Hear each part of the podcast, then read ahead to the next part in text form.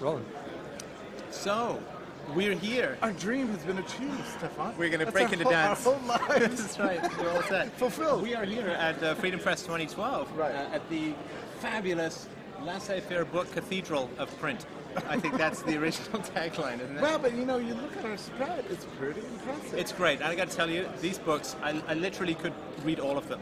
Uh, and so, Laissez-Faire Books, LFB, lfb.org. .org. Also, a little pitch into. I just signed up for the uh, for the membership. Yeah. Uh, if you want your nude pics of Jeffrey Tucker, it's really the only place to go. and for a premium membership, they won't send them to you. I think that's their incentive to upsell. But no, highly, highly recommend it. It's ten bucks a month. You get Ten bucks a month, yeah. Uh, you uh, unlimited numbers of uh, of ebooks, which Yeah. we're releasing every week, and you Yeah. get the whole archive with it. So people are very surprised. They get and well, basically, I describe it as a bar with a small cover charts, and then the drinks around the house. yes, absolutely. So that's that's I- the it's a model. little pitch, but it's really recommended. Yeah. So, so how are you enjoying your Freedom Fest? Well, you know, uh, what, what I was going to say about Laissez-Faire Books has been very impressive for me since I've been here. I can tell that the uh, the institution is back on the map. Ah, You know, I've met a lot of club members here.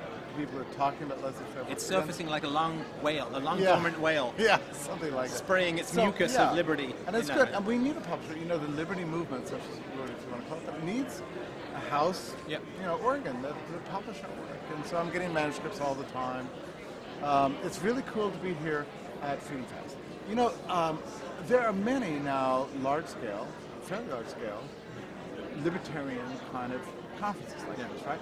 This is probably the biggest. This is the? Mecca. This Yeah, is the mothership, Mecca, yeah, for sure. And it's got a much more of a, say, a bourgeois feel than maybe some of the others. But Fewer hippies. Um, yeah, fewer hippies, saying, yeah, more. Republicans. But you know, it turns out that um, libertarians are a diverse lot, Yeah. and we're not all the same, and that's cool. Yep, and it's a, it's a, a good mix of you know political strategy, social strategy, Yeah. some philosophy, um, some good debates, lots of financial stuff, which I you know for a lot of libertarians Which is cool. You know, that's helpful. nice too. I've come to appreciate financial stuff because these people are really using their property in ways. There's a test. Yeah, the there's a, a, there's a practical application of philosophy. So uh, yeah, yeah, yeah. I mean, yeah, Rand Paul's uh, I think talking tomorrow. Yeah. Uh, Peter Schiff was talking today. Judge Napolitano. Yes, yeah, and I heard Schiff. Of course, he's always amazing. Yeah, he's a great speaker. Um, and Napolitano is fantastic Yeah. too. And um, uh, Goodman theory, I, I guess. I mean, there's like everybody's here. Yeah. Uh, FEE has a nice table over there.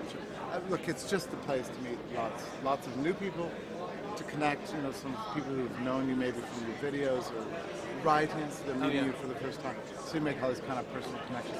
I really think that a meeting like this does good, don't you? Oh, totally. Yeah, because Totally. you, you kind of make a sort of personal contact. Yeah, I mean, there's the, the cheesy terms like schmoozing and networking and so on. Yeah. But I think there's so much that you can get meeting somebody face to face. Eye contact, uh, body language, just who they are as a person. Right. You just you can't get that digitally nearly as much. And uh, you know, th- as you say, there's um, when I used to be a head of R&D at a software company, we Yeah. would just be working night and day, night and day on code. And at one point, uh, one of the programmers said, "Oh man, it's time to go out into the big blue room and meet the flesh people." And he meant the sky, you know, like a big blue sky, the big blue room, and meet the flesh people. And that's sort of how I feel. Sort of when I meet people that I've had digital relationships with, you know, it's real nice to just be, you know, a person in the room with somebody else and chatting. Well, and I tell you something else, because you know the libertarian movement, uh, again, movement, is famously contentious, filled with factions and and, and people who uh, like to start fights with each other.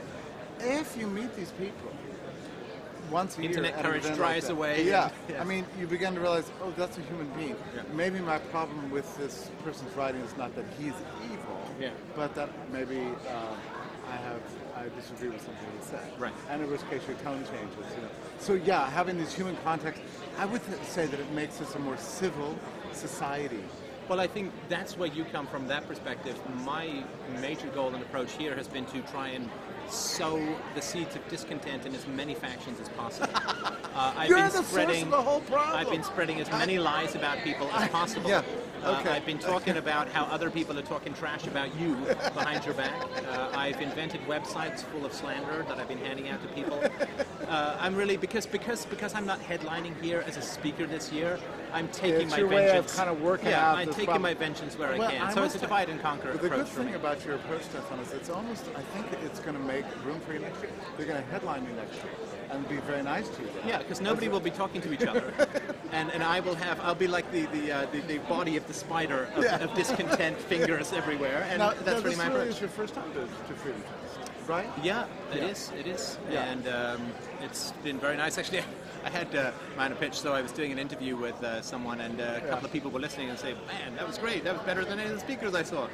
I'm available at freedomainradio.com. Uh, host at freedomainradio.com.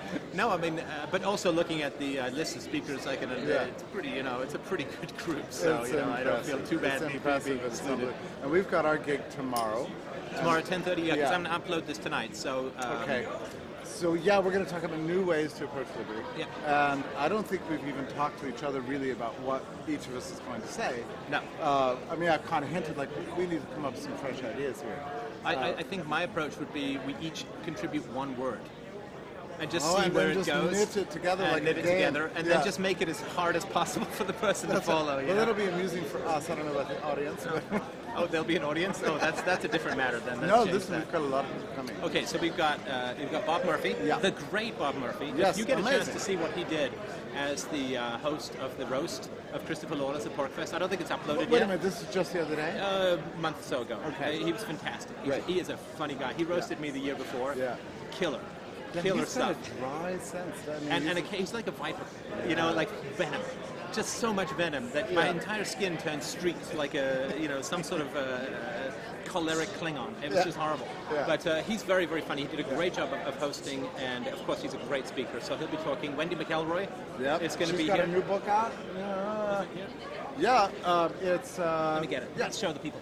yeah, because it's very good. Listen, I think there's something right. I think there's something very wonderful about this book. It's very practical, kind of libertarian. It's philosophically sophisticated, but very practical and realistic and humane. The art of being um, free. Yeah, Right. and it's not a it's not a, a overly big book, but I tell you, the appendix in there, I had a, like a like wet, soggy eyes by the time I got to the, the end. Of, you know, it really touched me very Really? deeply. The appendix is Yeah. very powerful, so I hope you read it. It's good. that's not usually where an author puts their best work, you know. I know, but it's like she took her took her a long time to kind of get, and then finally at the end, it penetrated, powerful. Oh, stuff. yeah. yeah. So Should talking? And Yeah, you, of yeah. course, Yeah. and me, and who's the fifth guy? And uh, Jacob Huebert. right. who wrote Libertarianism Today. Right. He's a, an attorney in Chicago, and I think he's going to be talking about alternative legal alternative legal systems, which is one of the most innovative parts of libertarianism online. I mean, Right. we're getting more and more of these kind of online uh, judicial services that are, that are available. Mediations At a, and, uh, conflict at resolution. a fraction of what you would pay, you know, in the sort of official marketplace. Right, right.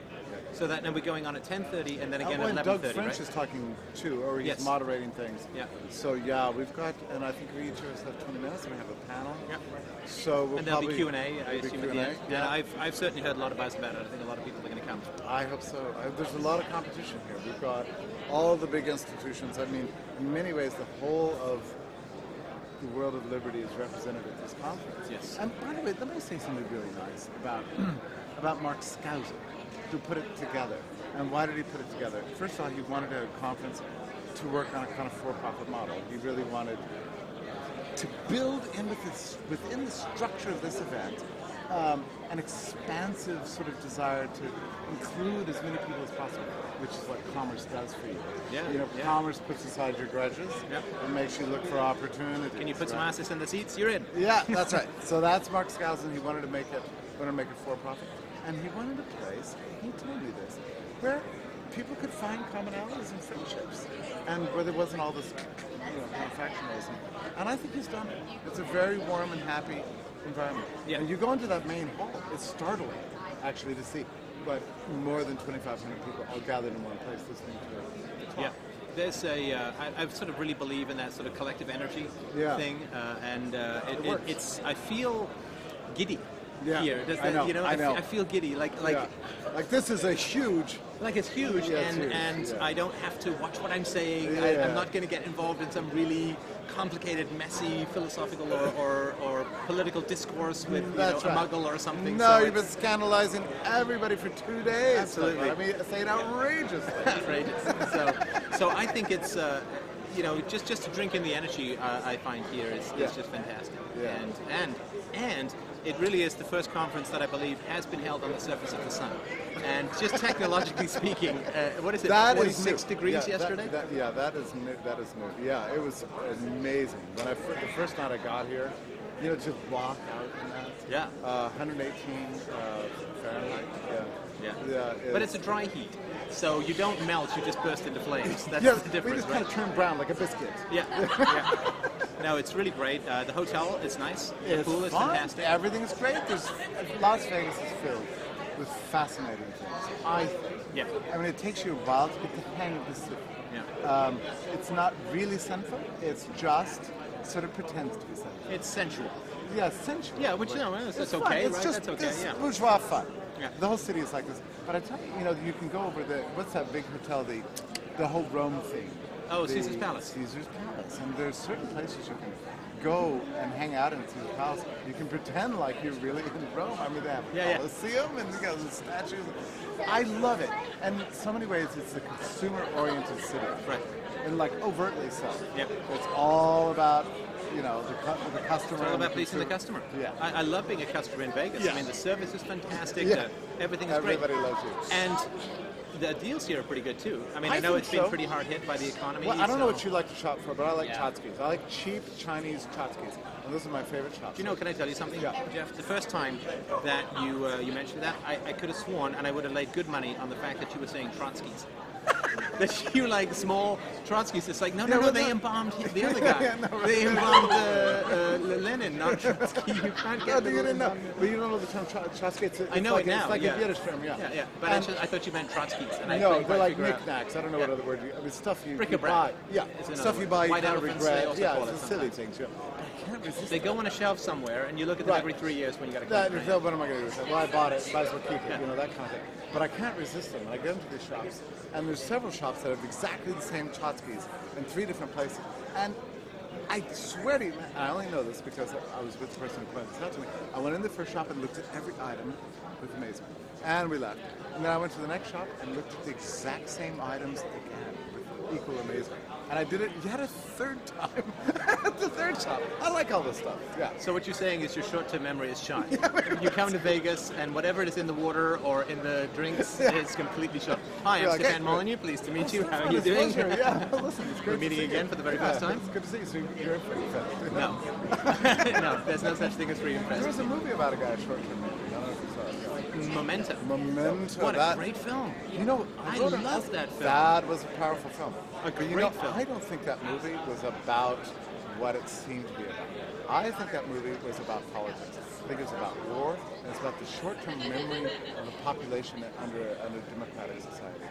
I think, yeah, I think that. Um, I mean, let's go. No, no, let's yeah. go there. Let's go because Okay, I, okay, I, I thought of a lot about that film, Yeah. why it was so powerful. First of all, brilliantly constructed.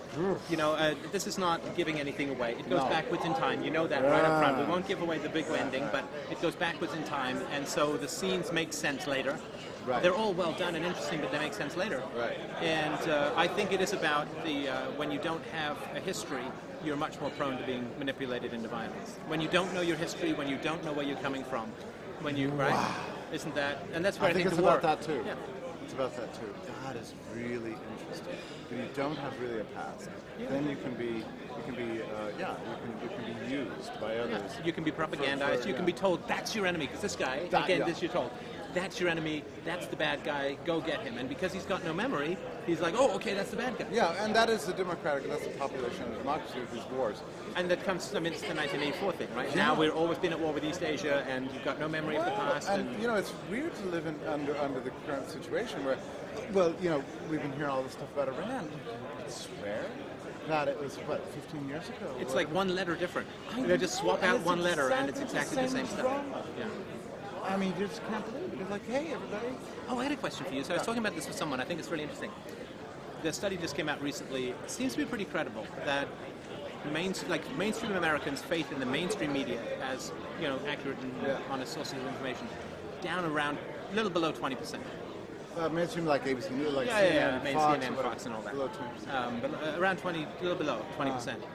what do you think have been the major blows? Because it was much higher than that, even as late as the 90s. Much, much higher, many times higher than that. Yeah. What do you think the major blows have Well, been? Because you don't hear about it, obviously, in the mainstream media. No, well, I don't. You know, I have this new book coming out called um, "No More Gatekeepers," and I was writing the introduction the other day, and I told the story about when I first encountered Google News and its customization. Right. Uh, so I love. I fell in love with Google News immediately when I found out I could customize the news I got. Yeah. Then it was a weird thing because over the next several weeks, I realized that I was amazed that all my favorite things were being reported so prominently in the news, and I remembered I customized it. and, and then I realized, well, that's a very interesting world in which we're living. That you only extract the information that really is truly useful to you in your life.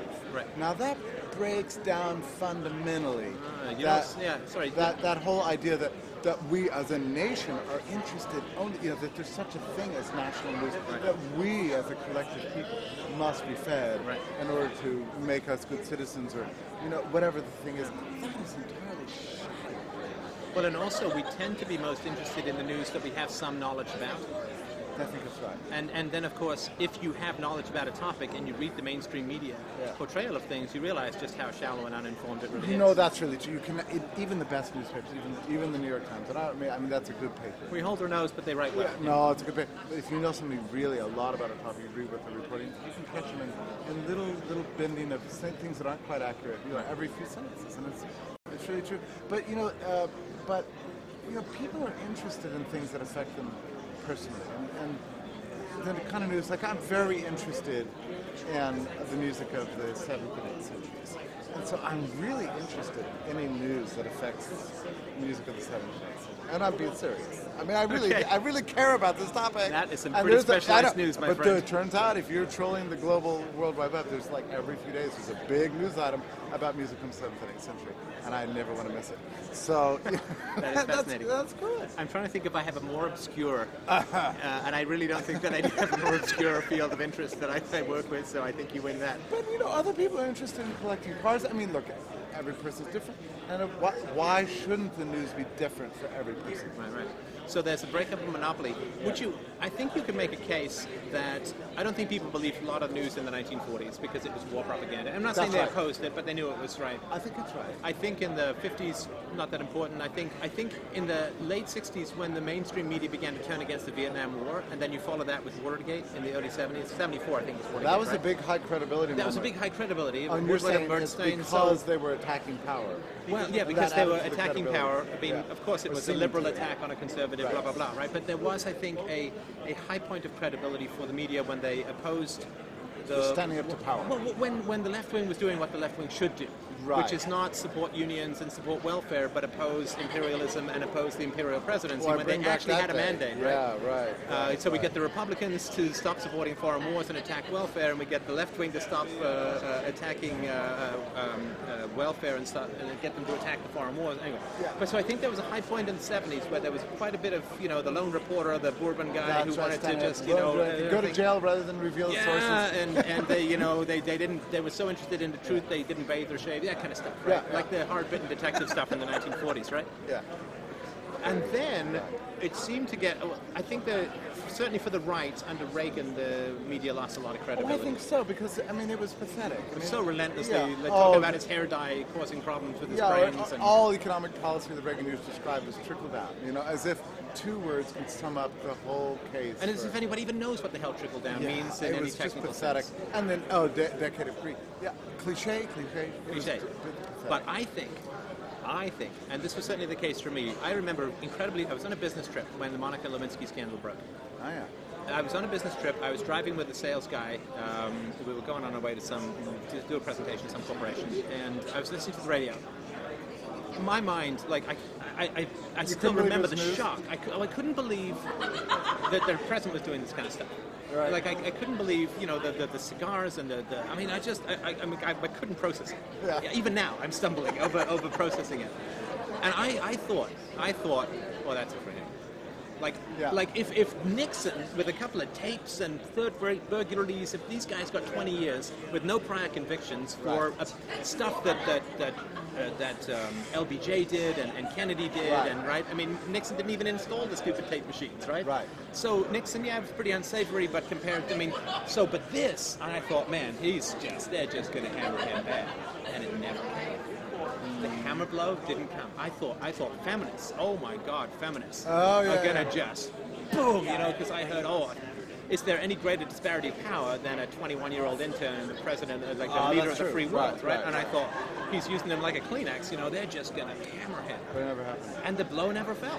Yeah. And I remember thinking, I, I, I, couldn't, I was not particularly into, I was a business guy at the time, so, but I, I couldn't process that, and I think a lot of people had trouble with that.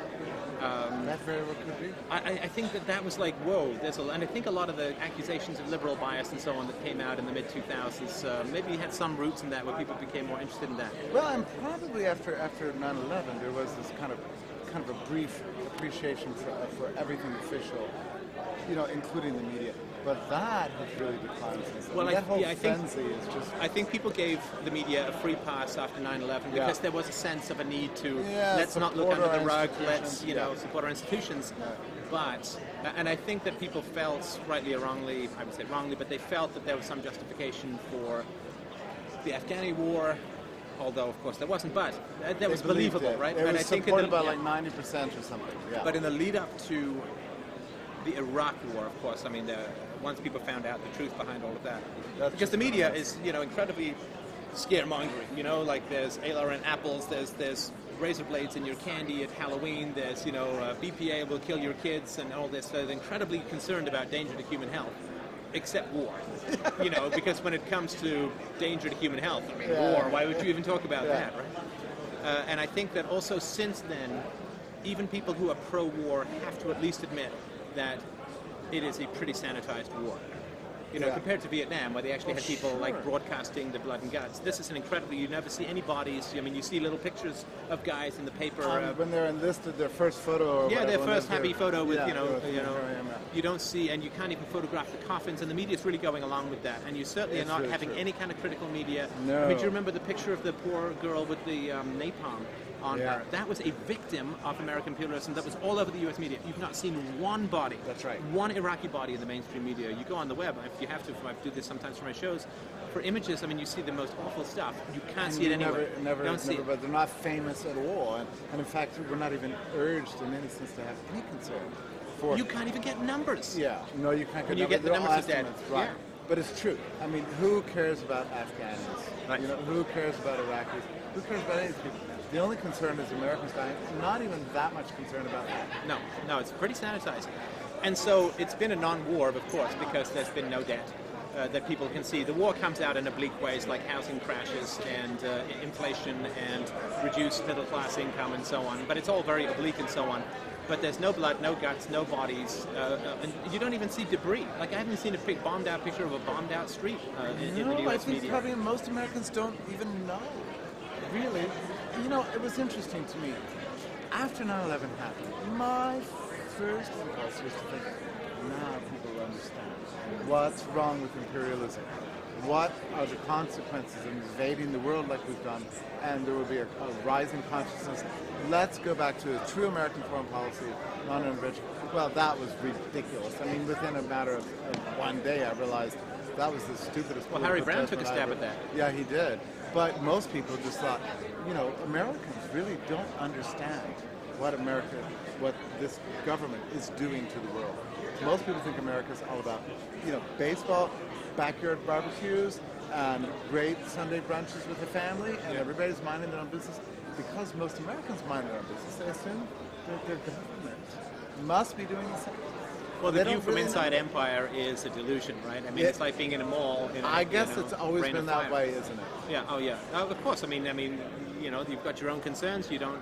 But there's another reason I think why the media is changing is that you can immediately get access to foreign perspectives in a way that was impossible before. I see what you mean. Right. Right. So before, if you Right. wanted to get, say, the um, Muslim view of American imperialism, you had to wait and maybe you couldn't even read the language until the three weeks showed up in some library or whatever. Yeah, now, you you know, Al Jazeera fanatic. Now it's- broadcasts in yeah, Eng- in English, you can get the foreign perspective. And it's true even uh, if you look at the British perspective of the American financial crisis. Much it's better. bang on. Yeah, much bang better. on. So it doesn't even have to be some crazy foreign culture. Well, I mean, it can be English. Who can believe what's happening these days? One of my favorite shows to, to go on and be interviewed on and to watch is, is called Capital Account, which is a, a, a, a show run by Russia Today. Do you know about this show? So there's a. There's I don't know the show. I know Russia Today, but okay, yeah. Russia Today, and it's funded by the Russian government. But the people who are working for there are mostly just like regular American people who have an independent streak, and uh, they're not reporting the Russian view of things. Actually, Russia Today just wants to make the Russian government just wants to make money. I mean, that's why they're funding the thing. It's a great show called Capital Account. It's got a great host, great researchers, and everything, and they have on people like me and many other people, and, it, and it's got a gigantic audience. I mean, huge. I think that Russia Today was the when Hillary Clinton blasted, you know, the problem that we don't have any more gatekeepers. Yeah, yeah, yeah. I think that that was probably what she had. mind. She was hmm. upset about just the sheer popularity of Russia Today and other places like it. So that's really cool too. This was unimaginable. Right, right. I think another thing that happened with the media too was its astounding lack of prescience about any problems in the world. Right? I mean, you could go through the list, it's, it's almost endless, right? I mean, they obviously had no reporting on Islamic terrorism. I mean, even though there was, I mean, they, they would report particular incidents, but there was never any pattern. They had no prediction of any kind of financial crash. They didn't predict the, the bubble uh, in, in housing or the tech bubble or right. the, the problems in, um, uh, in the financial industry and so on. They didn't predict any of that stuff. Uh, the list really goes on and on. They didn't predict the Europe crisis. They And who didn't, did right? predict it? It was all the alternative media. I Yeah, and the the Austrian economists yeah, and all yeah. that, and the Peter Schiffs and so on. So, and they didn't predict the Arab Spring. They didn't write. So, I That's think right. people are saying, well, okay, what the heck are you people good for? You don't tell me anything that's coming. I can't trust anything you're saying right now. And there are other people who have a much better track record of telling me things that are actually useful and helpful. Like you know, and the other thing that's good, uh, one good trend I'm seeing in the media today, and people decry it all the time. Say, well, you know, the problem is mainstream media is no longer serious. You know, they get only pretty faces saying stupid things, reporting trivial stuff. Well, in a way, that's good because in re- being more truthful, the news has always been a form of entertainment. Yeah. It's just that in the past it was disguised with a kind of serioso. it uh, was like a yeah drama rather than Yeah, yeah, right. But now it's getting perfectly silly, and that's good. Yeah. And in a way, it's, it's good because there really isn't such a thing as Walter Cronkite and all this stuff. This is all a myth. I mean, there were no, you know, godlike figures reporting to us what we needed to know. Right, right, right. Act, was all staged, you know. So I'm glad to see that whole system just broken down. Nobody believes it anymore. I mean, young people today. I mean, I tell stories about what the world was like when I was young, and people can't believe it. You had to go into a bank? I don't understand. Is there an inside to a bank? I didn't even know. the fact that we had three channels, you know. Uh, anyway. And you had to Uh, go yeah, brick. Yeah. Oh, yeah. Brick. Oh, there's Walter Cronkite. There's Tom. Yeah. No. I mean, Static and yeah. Howdy Doody. No, the whole world's been reinvented. It's being customized according to the way individuals want to use it. Well, that's like your argument about the Keurig coffee maker. You know, Yeah. it's more expensive, but you get your absolute. Now, my coffee a likes it, my wife likes it mild, and I like it strong, and we each Do get our own coffee now. Yeah, yeah. It's the most irrational thing in the world. I love it. I love it. I love it. I love it. I really feel like I'm slumming it when I pour a carafe now. I feel like I'm in the third world. You know, I expect mud to come, worms to come out. You know, it's that primitive now. You know. No, I mean, the, the market is always surprising us. You know, if you had said in the early days with the Keurig, I mean, I will come up with a machine that's a quite expensive mach- machine. It will make a cup of coffee that's probably not as good as the average uh, drip uh, cup, um, and it'll cost five times more, and it'll sweep the country. That's like, no, that's never going to happen. Right. But it did happen. It. So, So listen, let's make sure that we get. So there are people. How, uh, they don't have to, to to come see our thing tomorrow. Yeah. They don't have. Do they have to buy their way in? You know, I'm not sure. I think the thing to do is to go up to the registration counter uh, and maybe bribe somebody. I mean, and then Okay. take care of the rest. Yeah. a Keurig coffee maker will do, do the job, I think. I don't know how people get in, but because I don't think you have to pay for the whole program. Right. Yeah. Okay, so people can come by. Um, Laissez-faire books. What did you have any sales on while for people are here? Uh, we have good deals on everything. I mean, The books are great prices. Yeah, they really they're, are. they're much lower than retail, and a whole variety of books. And I'm very pleased about our collection. I think. Yeah, I didn't. I didn't choose what we brought, and, and this is just. Do you mind if we take the camera and give a pan around? Yeah, sure, Let's sure. Uh, let's show people the kind Okay. of books that we have here. Great. Would you mind? Can you just bring the camera, or I'll hold it? I just we want to pan around the books to see what's available here. Okay. Oh, well, well, well let's bring it up and we'll just actually like sweep around. Let's do the Okay. panorama. Hey, what's that book? Bourbon for breakfast. That looks pretty good. Yeah, so uh, you got stuff uh, right here. Wealth of Nations, right? Mises Human Action, right? The new Your arm book. is now immortalized. Oh, and a customer. Don't sound surprised. That's not good, man. What is the customer doing here? Right, Tackle right. her quickly. Yeah, right. Sell her something, right? So our new edition of Economics One Lesson. Look at this. This is all the cool stuff in the world. Sealed, so you know no one's grubby hands have been on them. Uh, yeah, but then customers can't actually see what's inside. Anyway, we'll figure that out later. Niall Um, Ferguson, great, uh, great oh, writer. That, that's a gigantic. Are you intimidated by a book called Civilization? No, not if I. Uh, no, I actually quite Well, you're a bigger it. man than I am. Yeah. Okay. It seems like a, a little big. This absolutely essential reading. Everyone has to read that. Showerheads, everyone. Yeah, P.J. O'Rourke, always uh, a great, great uh, author. I saw him actually uh, speak in Toronto a uh, quite some time back. Oh, is that right? Yeah, he's really funny. He's a good. No, speaker. he's good, and it's hard to be funny all the time. He mostly is funny, Yeah, he but is. he's also serious. Yeah. Yeah, he is actually. Uh, yeah, because that's when comedians turn serious, it really hits you hard, right? that's really great. Yeah, yeah, that's right. And the definitive edition, of course, of Road to Serfdom. Road to? Serfdom, that's right. and uh, we've got all of Skousen's books. You know, one of the roles that Laissez-Faire plays at this conference is we are the sort of the official bookseller. So a lot of the books we sell um, are the speakers' books. Right. Uh, but the speakers here are the best speakers, and you know, so we, we carry their, their books, and so we end up with some of the best books too. Right, right. We got uh, Rothbard, Mark Skousen. Skousen. This is a new book. This is this is funny. You know, I I'm just going to highlight Connor Boyack's book. He is a member of the Latter Day Saints. He's a Mormon. He thinks Mormonism and anarchism, anarchism or, or, or extremely limited government are perfectly compatible. It's a bestseller in the Mormon community. You know, there's a niche for everything within the libertarian world. And You know He's a what they good say in marketing: if you've got a niche, scratch it. Yeah. Oh, sorry. hey, Steve Forbes' book is good. Steve Forbes. is His good. new book? Yeah, It's good. I haven't read it. Yeah, it's good. And the yet. chapter on the gold standard, listen, he was here a little bit ago. Yeah, yeah. And I said, so your chapter on the gold standard is really good. Um, and it goes beyond Bretton Woods. You know, you know what though? Can I tell you what an Yeah. author hears? All What? the rest of your chapters suck. Yeah, right. No, no, that's true. You was- gotta be careful. but I- It's very I him, sensitive I said, you used to be, I said, you used to be all in favor of Bretton Woods. Have you gone further? He goes, oh yeah.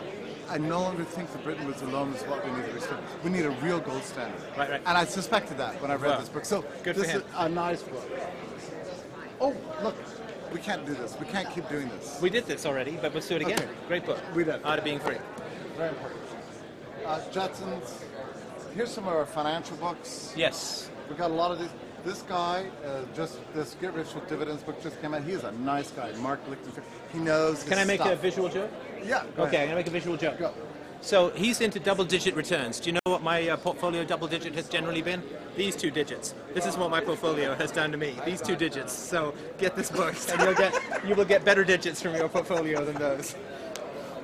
And is that going to go You couldn't camera? do that Uh, on no. audio, and so this is That's why true. it's so great No, that we have uh, video. Well, I certainly I couldn't do it. no, no. Right, right. Well, you have taste and class and all kinds of good things. Well, let me move my coffee out of the way. We're not selling coffee. Peter Schiff. Peter it's the Schiff. Schiff uh, Schiff Central. stops. Peter Schiff is amazing. This guy, what a machine. Oh, yeah, he I is. mean, facts and figures like that. I mean, he's not showing off. It's just what he is. It's there, yeah. It's what I he believe that uh, his bone marrow is composed entirely of numbers. is. yeah. And he has got passion too. Yes, he is. He's a great speaker. Uh, here's our new edition of Not just a law, the law. The Law. I mean, you read this, nothing's ever the same. Nothing's ever the same. Everything changes. So, um, it's our new edition. Oh, who wrote that? One Jeffrey Tucker. wow. A man so confident he doesn't put any credentials by his name. Right. The Lily. That book will whip you up into a frenzy of I don't know what. This book helps you love uncertainty. ah, I like that. Yeah. Uh, just if you can get a little up there. Membership. I just joined up myself. Yeah. Highly recommend it. And when you join, you get this set of books and what are we up to? 20, 25 ebooks now Oh, in yeah, the club. it's great. Uh, More than you can premium, consume, right? unless and you- all you do is premium read. stuff. Everything's perfect. Put every bell and whistle on. Right, right. My books are coming tomorrow, Yeah, they're coming to tomorrow. and they will be Step up. launched in a confetti cannon over the whole audience. Yeah, right. uh, Mark Sazerac was recommending this, the importance of living by a Chinese philosopher. I don't know anything about. You know, it's like a lifetime of readings. Oh, you- I've yeah. just tried here. This is like six months of reading, even if you were doing it full time. Yeah, it's really true. So anyway, we got of course the I'm- staple, right? Who couldn't, who couldn't, uh, you know, who could live without? That's right. When you want your liberty by the pound, this is the place to come. Can I do my Napolitano joke? Yeah, Would you mind? yeah. It is dangerous to be right when government is wrong. King Kong called he would like his hairline back. Uh, and I say this in pure jealousy. With pure jealousy. No, it's like know. two, two, two centimeters down and they're meeting his eyebrows. You You know, know he, that, is right? a, he is an um, incredibly charismatic figure. He really is. I mean, just in person, Yeah. some people have that star quality. You yeah. kind of have it. Yeah. You kind of have that star quality. Under yeah. the right lighting. Yeah, okay. Which but is he's got it. I Yeah. mean, that kind of. Ooh. Oh yeah, he's very charismatic and a great speaker. And um, I'm looking, I didn't get a chance to see him today, but I'm hoping to see it online. Look, let me just point out that this book, this, this guy, Christopher Mayer, he's like an Austrian economist. He calls his book The World Right Side Up. And it's a it's investing across six, six concepts. Why So is that text not upside down? So right, so he There you go. Uh, he but he went all over the world and showed cool market things going on all over the place.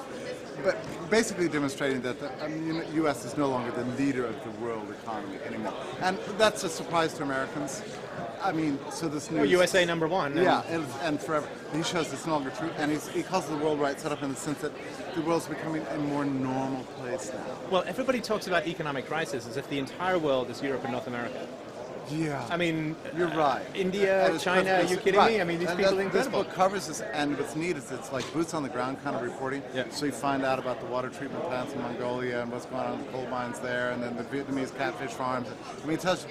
Oh, and you- if you really want to annoy leftists so who Yeah. talk about welfare state and helping the poor and so on, ask them uh, how much free markets have uh, reduced poverty in, across the world in the last 20 years. right, exactly. 50,000 people a month in India alone coming out of the poor into the middle class. No, I mean the, mar- the market is liberating humanity. Uh, the market has li- reduced world poverty like from like it's like 50% to 20%. I mean, in, in, in 20 years. Yeah, and you can't find powerful any force. leftists who've That's ever right. heard about this the stuff. most powerful force for human liberation. Yeah. Yeah. And, and that's why we love the market. Yeah. And that's, you know, I mean, the market does more, I would say, even more than political activism. I would say. All right, so let's just finish up down here. Thanks so much. We appreciate this. Um, lies the government told you. Uh, how do you know a politician is lying? He has a pulse. Uh, he doesn't. Eat, lips don't even have to be moving because you know he's thinking lies. So I don't even count the lips moving thing. Yeah. And I'm trying to think. Uh, Security capitalism and freedom. You know, every, every single person in, this, in the stock world tells me, oh, you have to read this gigantic. Okay, after you finish Atlas Shrugged, okay. Oh my goodness. Yeah, you can read uh, Graham and Dodd. But the good thing is they used uh, 36 point font, so Oh. there's actually only three pages in it. And on we go. Uh, the Empire of Debt, I think, is, is really, really good too. Uh, is that Bonner? Uh, yeah. Yeah, that's Bonner. Nobody writes like Bonner. Yeah, he's very. He has an elegant pen. End the Fed, a great book. I actually just read that recently. Mm-hmm. And this is a very nice He's actually got a good analysis of Rand, I think, as well too. So, And here. Or in here. uh, I think it was in here. Okay. A new edition of this. I do not know this book at all. Okay. You love this book. Yeah. You could write this book. Uh, but it came out in the war, uh, during the war, during World War II. Oh, okay, okay. It's a warning about the rise of fascism, fascism in America. At the Right. same time, we're defeating it abroad. John T. Flynn, uh, great work, and Laissez-Faire. So I'm, I'm proud of that, of course. You should be. Yeah. And Tiger, and you know, on the go. Oh, and Bob Murphy. Bob Murphy will be speaking. Uh, lessons for the young economist. Fantastic. Uh, the, the first lesson is haggle for this book. Do not pay face value at all. at all. Haggle like crazy. That's a great book. It's, it's, it's, it's different from Economics 1 lesson in the sense that it actually teaches the mechanics of economics, not just the, the principles. But, but well, he's a real economist. Yeah, yeah. Was a great writer and a great thinker, but yeah, not a core. but and, he, and, and Bob is very much a, tech, technician and a great writer. Yeah. But I think you could read that and you know pass some of the exams, the college admission exams for economics. Right, I mean, right. it's, but it's also Austrian, so he kind of bridged the gap between Right, right. mainstream. It's an important book, underrated. Yeah. People don't talk about it enough. All right. Well, uh, so that's it for. Do you want to do a quick pan around uh, Freedom Fest? And, and uh, we should note that people, the only reason we're doing able to do this interview now because during sessions, right? Oh, yeah, it's so when people get here, out yeah. of sessions, it's just a madhouse. Yeah, yeah. And uh, yeah, so if you get a chance to come down, um, highly recommended. This is a great, great book bookstore, and uh, we'll be talking with some great people tomorrow. And uh, You should say something nice about our amazing cameraman. yes, thank you so much. Would you like to give your um, uh, website so that people can come and see your uh, the work that you do online? Sure. Okay, let me. Oh, you got it. Okay, you know how to do I this got better it. than I do. Yeah. Why didn't they put him on? I'm Alexander? Meyer. My website is thetrepanation.com. And uh, yeah. And uh, That's it's a young, good-looking guy. I looked exactly Amazing. like that about four days ago. Yes. But Vegas just drains the life right out It of you. does, It's yeah. like a vampire. That's what it's supposed to do. That's right. Ah, like That's the crypt keeper now. here, Yeah. well, thanks again so much. We'll upload this, and we'll see everyone tomorrow. Okay. Bye.